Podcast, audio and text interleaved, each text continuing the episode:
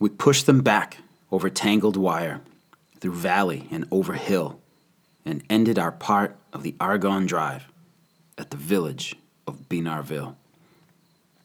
Sergeant Chester J. Westfield, Company L, 368th Infantry Regiment, 92nd Buffalo Division, AEF, September 1918.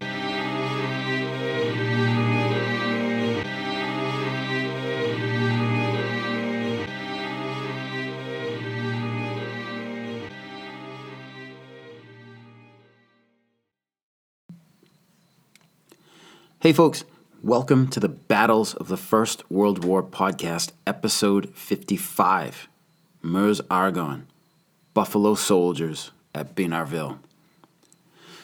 Good to be back here in pre-recorded MP3 format. So let's knock out our administrative announcements. Big shout-outs to Stephen and Brian, our latest patrons on Patreon. Thank you so much for signing up. As patrons on Patreon, you will have early access to all new episodes, as well as transcripts and bibliographies for those episodes. Patrons also have other perks, such as submitting a question that I'll research and answer to the best of my ability. You will also have the possibility of naming a battle you'd like to hear covered on the show. If this sounds interesting to you, check us out on patreon.com/Battles of the First World War podcast.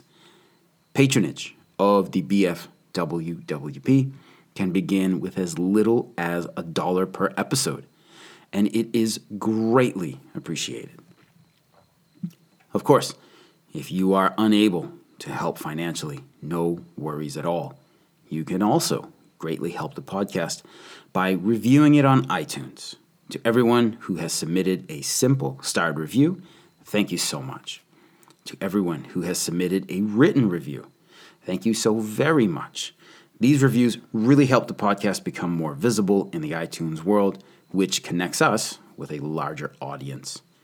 You can leave a starred review right through your iPhone by scrolling down to the bottom of the podcast page to where the prompt can be located. All right, so let's get back to the front. We started the American-led Meuse-Argonne offensive on the 26th of September, 1918, by covering the American First Army's three corps from left to right, the 1st, the 5th, and the 3rd. We even jumped across the Meuse to follow the actions of the French 17th Corps, which was also under General John J. Pershing's control. So now we're going to traverse the front back west to the left flank of the 1st Corps, beyond the western edge of the Argonne Forest. West of the Argonne is the French region of Champagne, where the French 4th Army, under the one-armed General Henri Gouraud, was operating. To recap General Pershing's plan, the AEF 1st Army was to smash through the three main German defense lines in the Meuse Valley, and specifically to push up through the valley of the River Aire on the Argonne's eastern edge.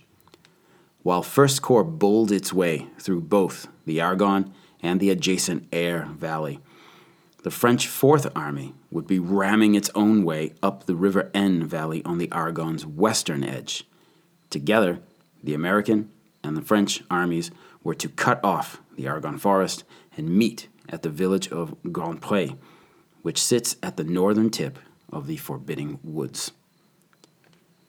On the French 4th Army's right flank, on the 26th of September 1918, was the African-American 368th Infantry Regiment, recently made a part of the Groupement Durand, a hybrid French-American provisional brigade battle group under the command of a French colonel by the same name. The Groupement Durand was made up of the American 368th and the French 11th Cuirassier, a dismounted French cavalry unit. Together, these two units were to advance under the French Fourth Army's orders while maintaining contact with the leftmost American unit in the Argonne, that being the 308th Infantry of the 77th Division. The 368th Infantry Regiment was part of the AEF's 92nd Buffalo Soldiers Division, one of two segregated African-American infantry divisions created by the United States Army for the war effort. To discuss how the 368th came under French command, how it would perform on the battlefield, and how it would be perceived after the war, we need to go back to the beginning. When the United States entered the First World War on the 6th of April, 1917, many African Americans were indifferent to the whole thing. They felt the war was a European affair and had little to do with them and their lives directly. Some African Americans heard Woodrow Wilson's calls to make the world safe for democracy and saw nothing but a racist hypocrite talking out of both sides of his mouth. Wilson's presidency had seen the pernicious rollback of civil rights and social advances made by black Americans since the end of the bloody Civil War. Woodrow Wilson was a progressive leader, but only for whites.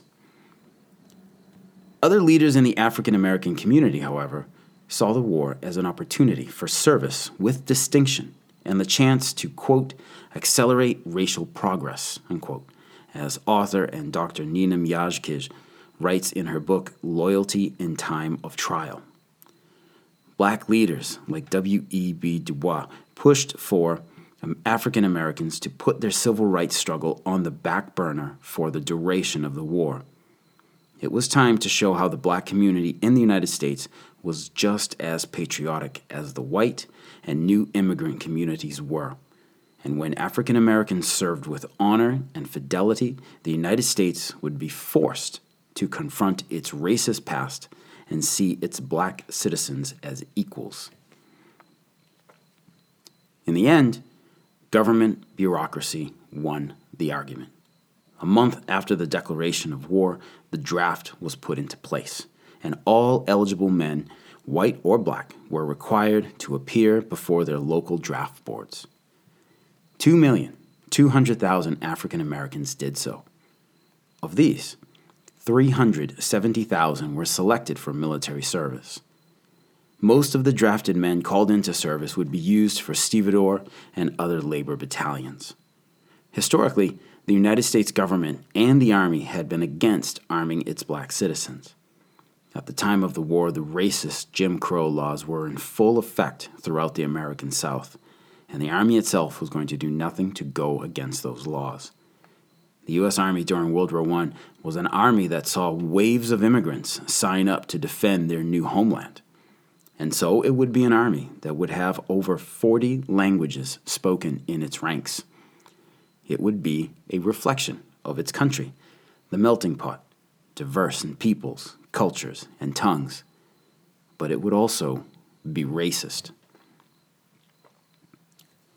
The United States Army eventually created two segregated divisions, the 92nd and the 93rd, at the command of Secretary of War Newton Baker. The men trained for the American Expeditionary Forces received poor training almost universally, but the 92nd Division especially so. The men of the division were split into their respective regiments and sent to several different Northern Army camps. Southern men had a big problem at the time with black men training for combat in their home states.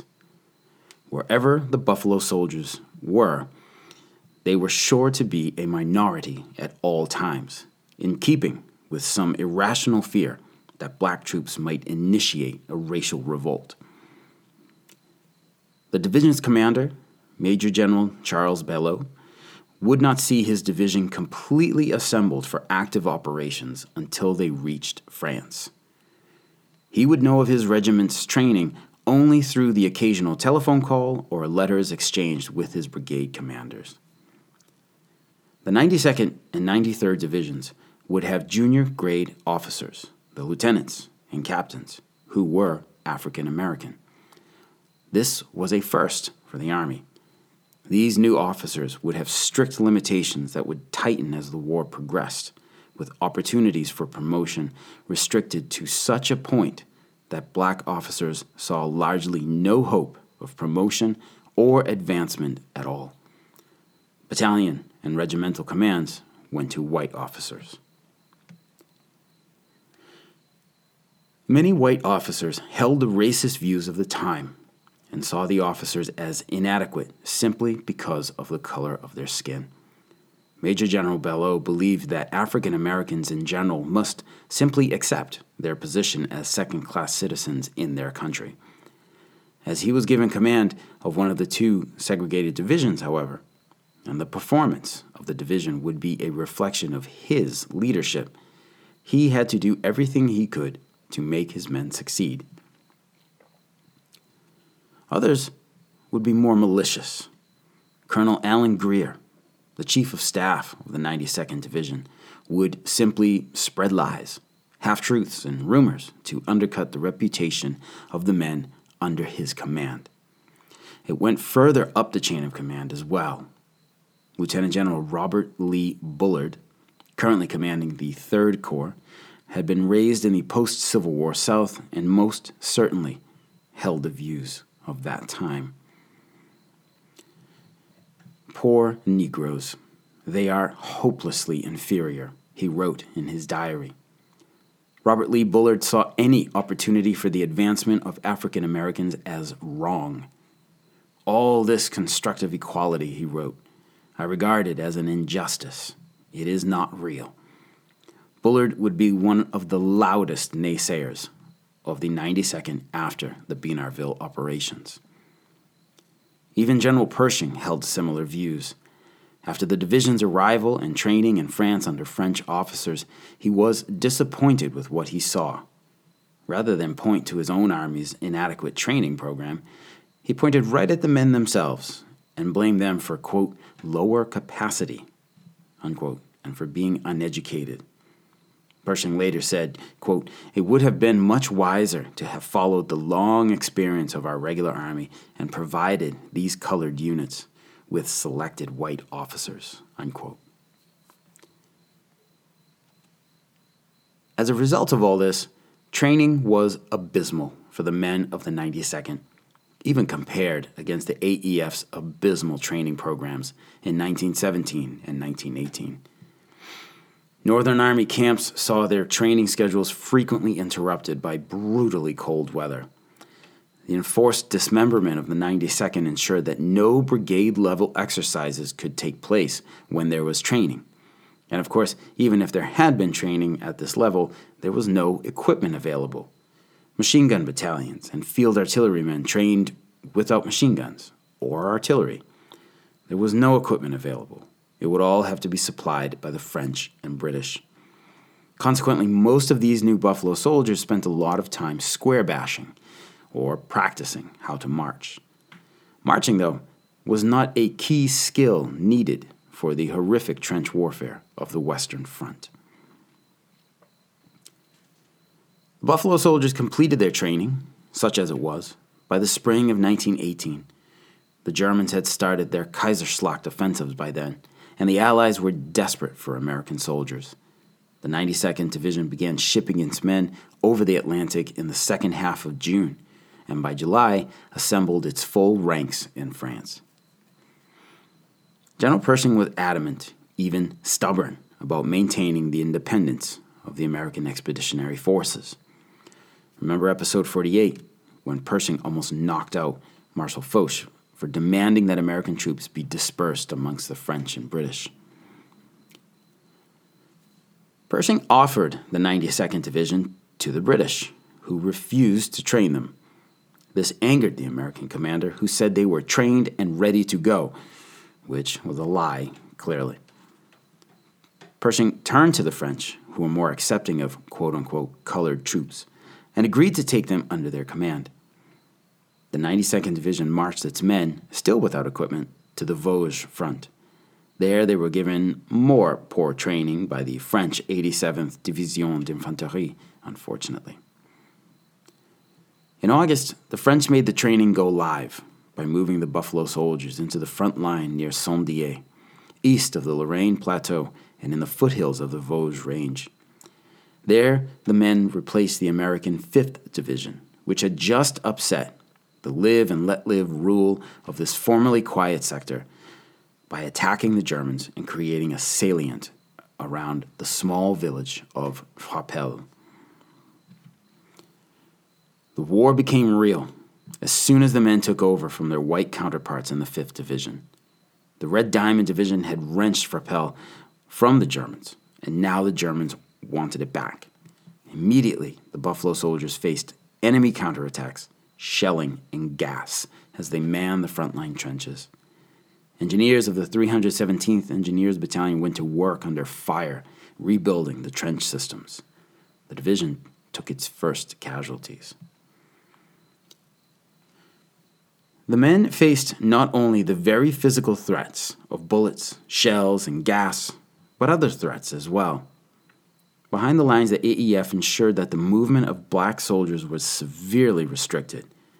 Bigoted officers like Colonel Alan Greer portrayed African-American soldiers as potential rapists who needed to be strictly controlled. When French civilians were found enjoying the company of the men of the 92nd Division in villages behind the lines, the United States Army requested to French officials that they conform to the American practices of treating African Americans as second-class citizens. There were those in the AEF leadership who wanted Jim Crow to come overseas to France.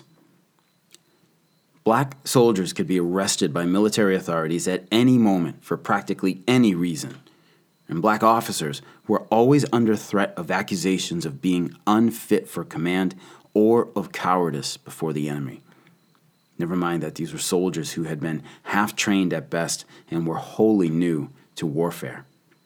The goal was for Jim Crow to be an ever-present threat to these men, and for them to know that at any moment they could be destroyed with no recourse. Once the Germans figured out they were facing African Americans in Frapelle, they tried psychological warfare as well by dropping leaflets over their lines. Quote, "Hello, boys. What are you doing over here? Fighting the Germans? Why? Have they ever done you any harm? Of course, some white folks and the lying English American papers told you that the Germans ought to be wiped out for the sake of humanity and democracy. What is democracy? Personal freedom. All citizens enjoying the same rights socially and before the law. Do you enjoy the same rights as the white people do in America, the land of freedom and democracy? Or are you not rather treated over there as second-class citizens? Can you get into a restaurant where white people dine? Can you get a seat in a theater where white people sit? Can you get a seat or berth in a railroad car? Or can you even ride in the South in the same streetcar with the white people? And how about the law? Is lynching and the most horrible crimes connected therewith a lawful proceeding in a democratic country? Now all this is entirely different in Germany, where they do like colored people, where they treat them as gentlemen and as white men. And quite a number of colored people have fine positions in business in Berlin and other German cities. Why then fight the Germans only for the benefit of the Wall Street robbers and to protect the millions that they have loaned to the English, French, and Italians? You have been made the tool of the egoistic and rapacious rich in America, and there is nothing in the whole game for you but broken bones, horrible wounds, spoiled health, or death. No satisfaction whatever will get you out of this unjust war. You have never seen Germany, so you are fools if you allow people to make you hate us. Come over and see for yourself. Let those who do the fighting, who make the profit out of this war, don't allow them to use you as cannon fodder. To carry a gun in this service is not an honor, but a shame. Throw it away and come over to the German lines. You will find friends who will help you." Unquote. Barbeau and Henri, in their book The Unknown Soldiers, African-American troops in World War I, note that there were, quote, no significant number of desertions, unquote. Despite all of this, the Buffalo Soldiers did their job as well as any other American that summer. For the next 4 weeks, the 365th and 366th Infantry Regiments sent out over a dozen patrols a day into no man's land, all while facing the Germans' own patrols and counterattacks. Personal accounts are few, but we do know that during this time, a Lieutenant Aaron Fisher and 7 of his soldiers of E Company, 366th Infantry, would be awarded the Distinguished Service Cross for bravery in beating back a German raid on the night of 4 September 1918. Brigadier General Barnum, commander of the 183rd Brigade, under which the 365th and 366th Regiments served, later remarked that, quote, conduct of the officers and men were so gratifying to me that I intended to express to them my appreciation of their fine conduct, unquote. These were fine words. The only problem was that the good general never followed through with an official report or commendation. Such an action may have been small, but it could have helped in maintaining or even boosting morale amongst the men in Barnum's ranks.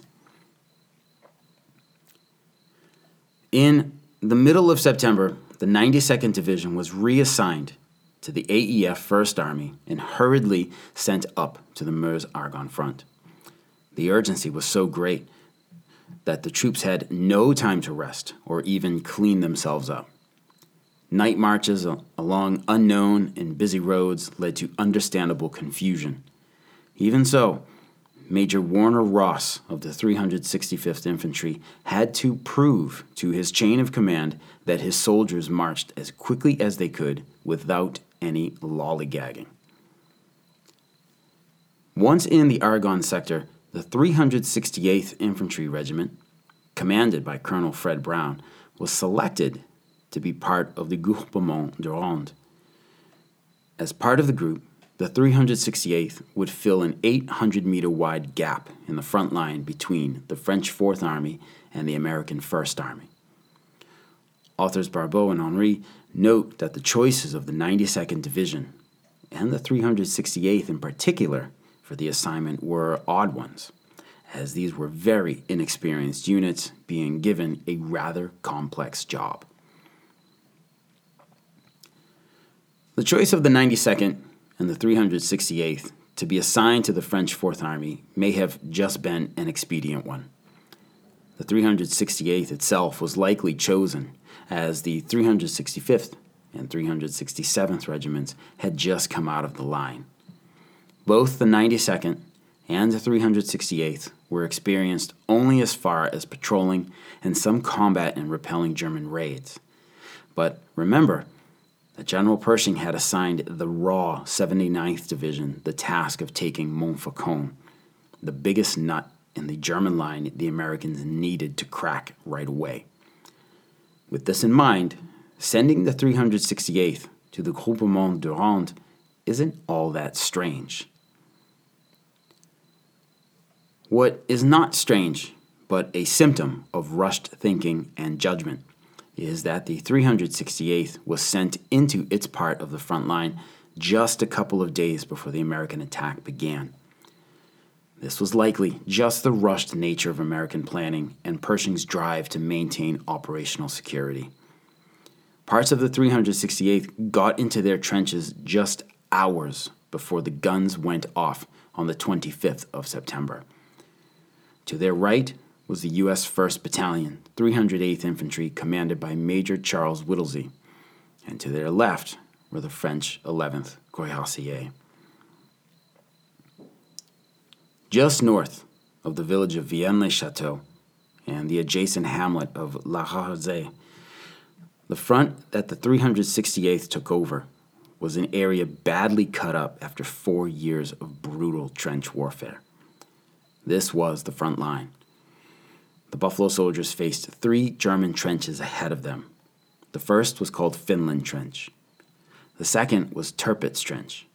Beyond it was the Vallée du Moreau, and on the north side of the valley was the German Third Trench, called Dromedary. About a half-mile or so north of Dromedary Trench lay the shell-pocked village of Binarville. In between these trench lines lay interconnected trenches that meandered through the battlefield. Some of these trench lines connected the opposing armies, and as a result, one side or the other had stuffed them full of barbed wire or chevaux de frise, those old frames of wood with rows of long wooden spikes. The land was, of course, heavily shell-cratered, and on the surface between the holes and abandoned trenches in no man's land lay more barbed wire, chevaux de frise, and other war waste from years of industrialized destruction. The objectives of the 368th for its advance on the 26th of September were several and vague. They were to maintain contact with the Germans once they were over the top, and to maintain contact with the 11th Cuirassier on their left and Major Whittlesey's battalion on their right. They were to advance, if possible, and pursue the enemy with the French Cuirassier. If possible, they were to take Binarville.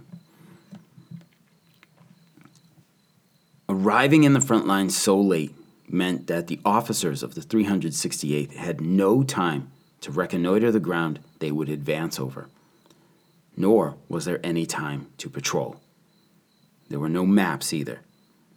The regiment deployed its 2nd Battalion for the attack. 1st and 3rd Battalions were in reserve. The men had heavy machine guns available, but the nature of the ground limited their range to 20 yards.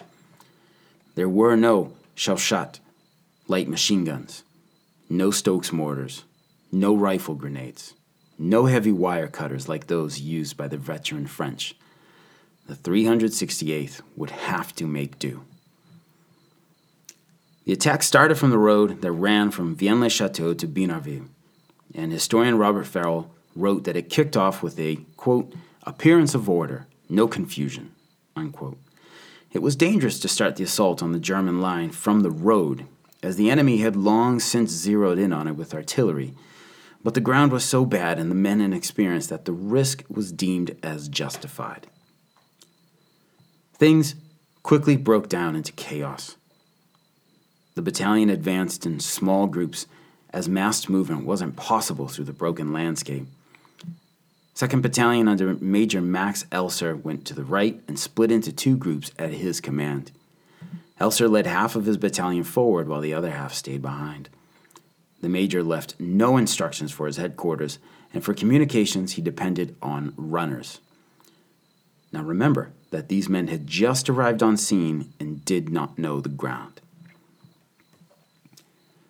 Advancing over whatever open paths they could find in no man's land, the Buffalo soldiers reached the Tirpitz Trench late in the afternoon, and once there, the Germans in the Argonne opened up on them with machine guns. Here, the 500 or so men who had advanced with Major Elser disintegrated. Men and officers went to ground and stayed there.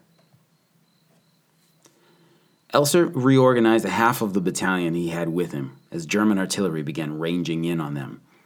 He had no contact with the other half of his battalion he had left behind, no contact with his headquarters element, and no contact with Colonel Brown further back. With no maps to tell him exactly where he was, Elser pulled his men back to the Finland Trench.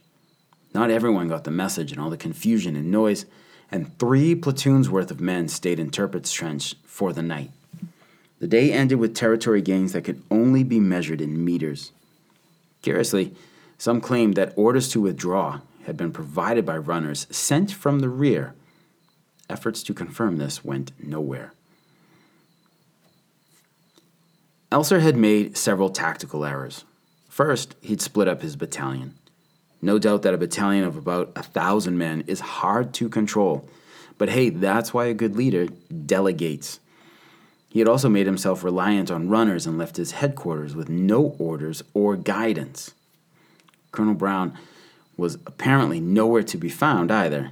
Unfortunately, these two officers had a lot to do with the bad reputation Their division was about to be tarred with.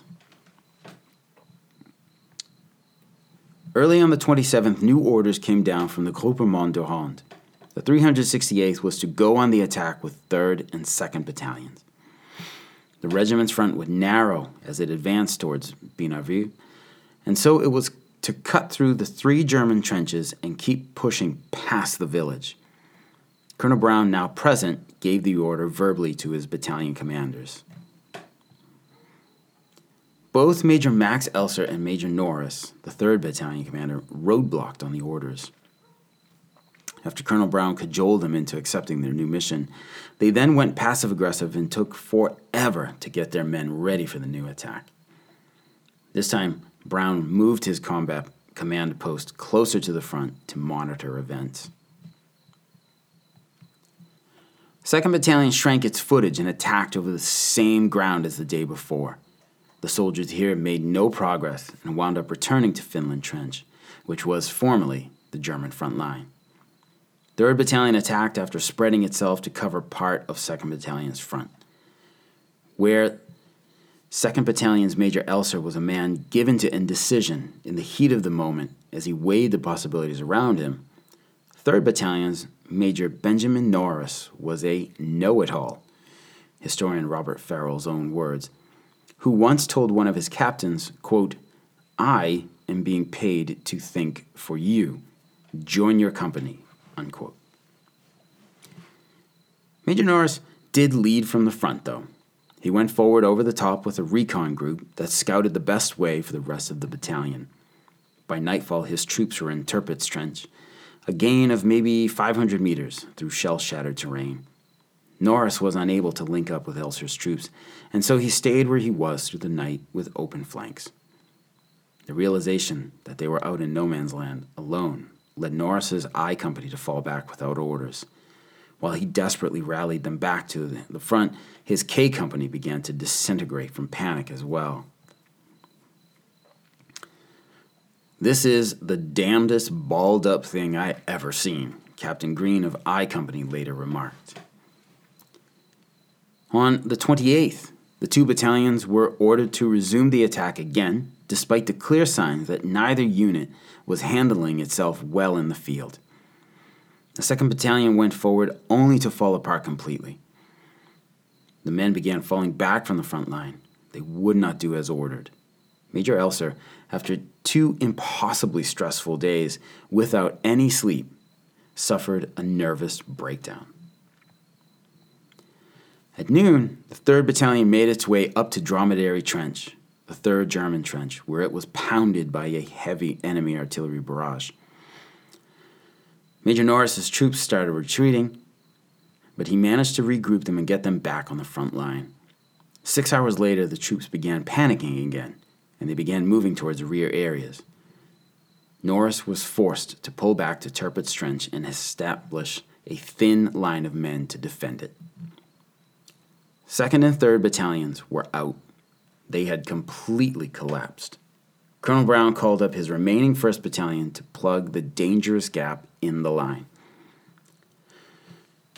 Major John Merrill brought up his battalion only after his demands for equipment were largely met on the morning of the 29th of September. Merrill was a career military man with service in the Philippines and in Persia, of all places. He had even served briefly in the British Indian Army until he came home to join the AEF.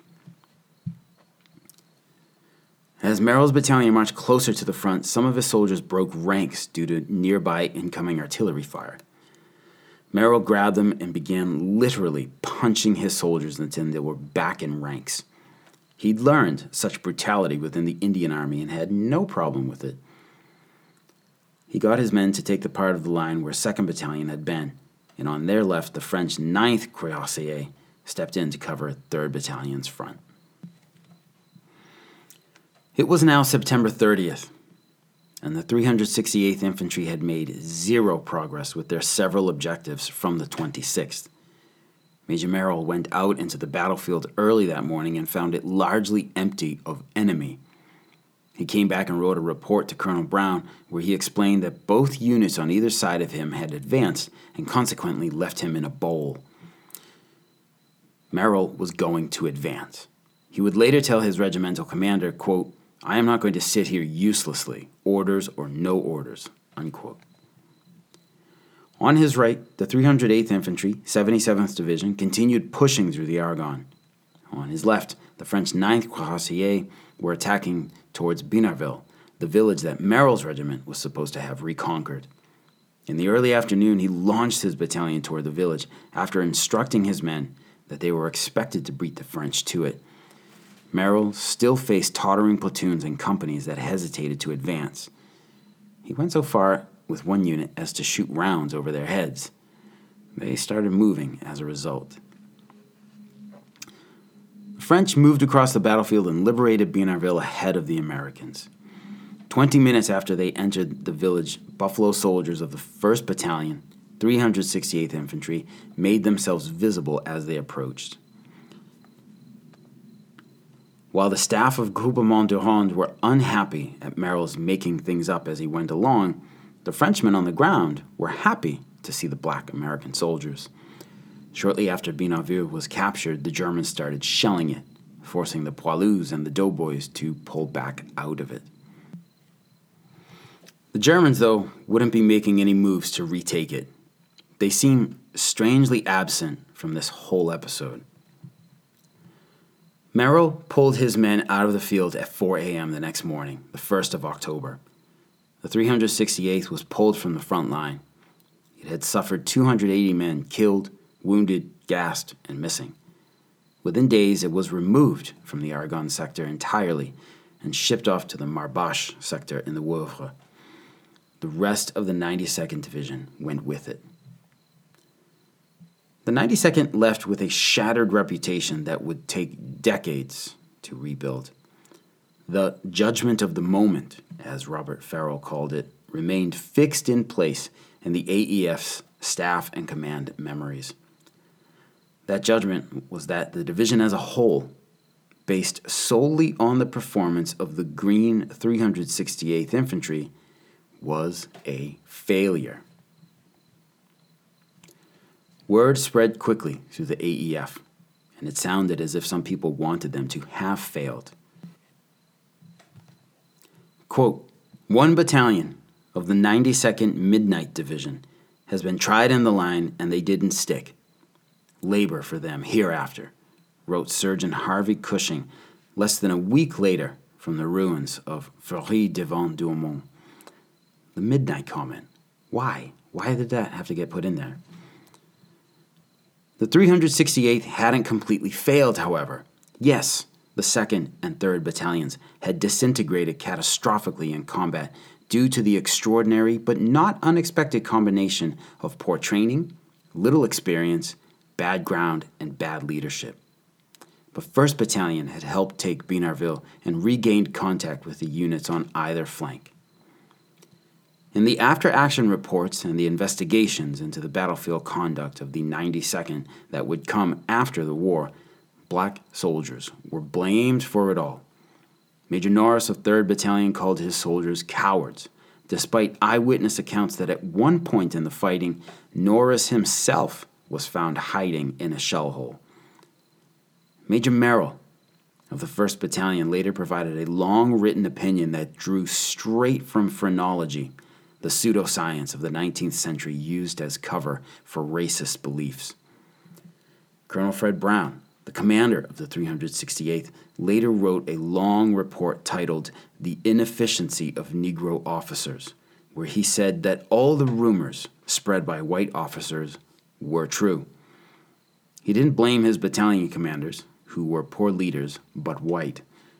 Colonel Greer, chief of staff to a unit he hated, wrote in what doubtless was malicious glee, "They failed in all their missions, laid down and snaked to the rear until they were withdrawn." Major General Ballot, commander of the 92nd and never a strong leader himself, now jumped in with everyone else and heaped abuse on his men. They had failed because of the color of their skin.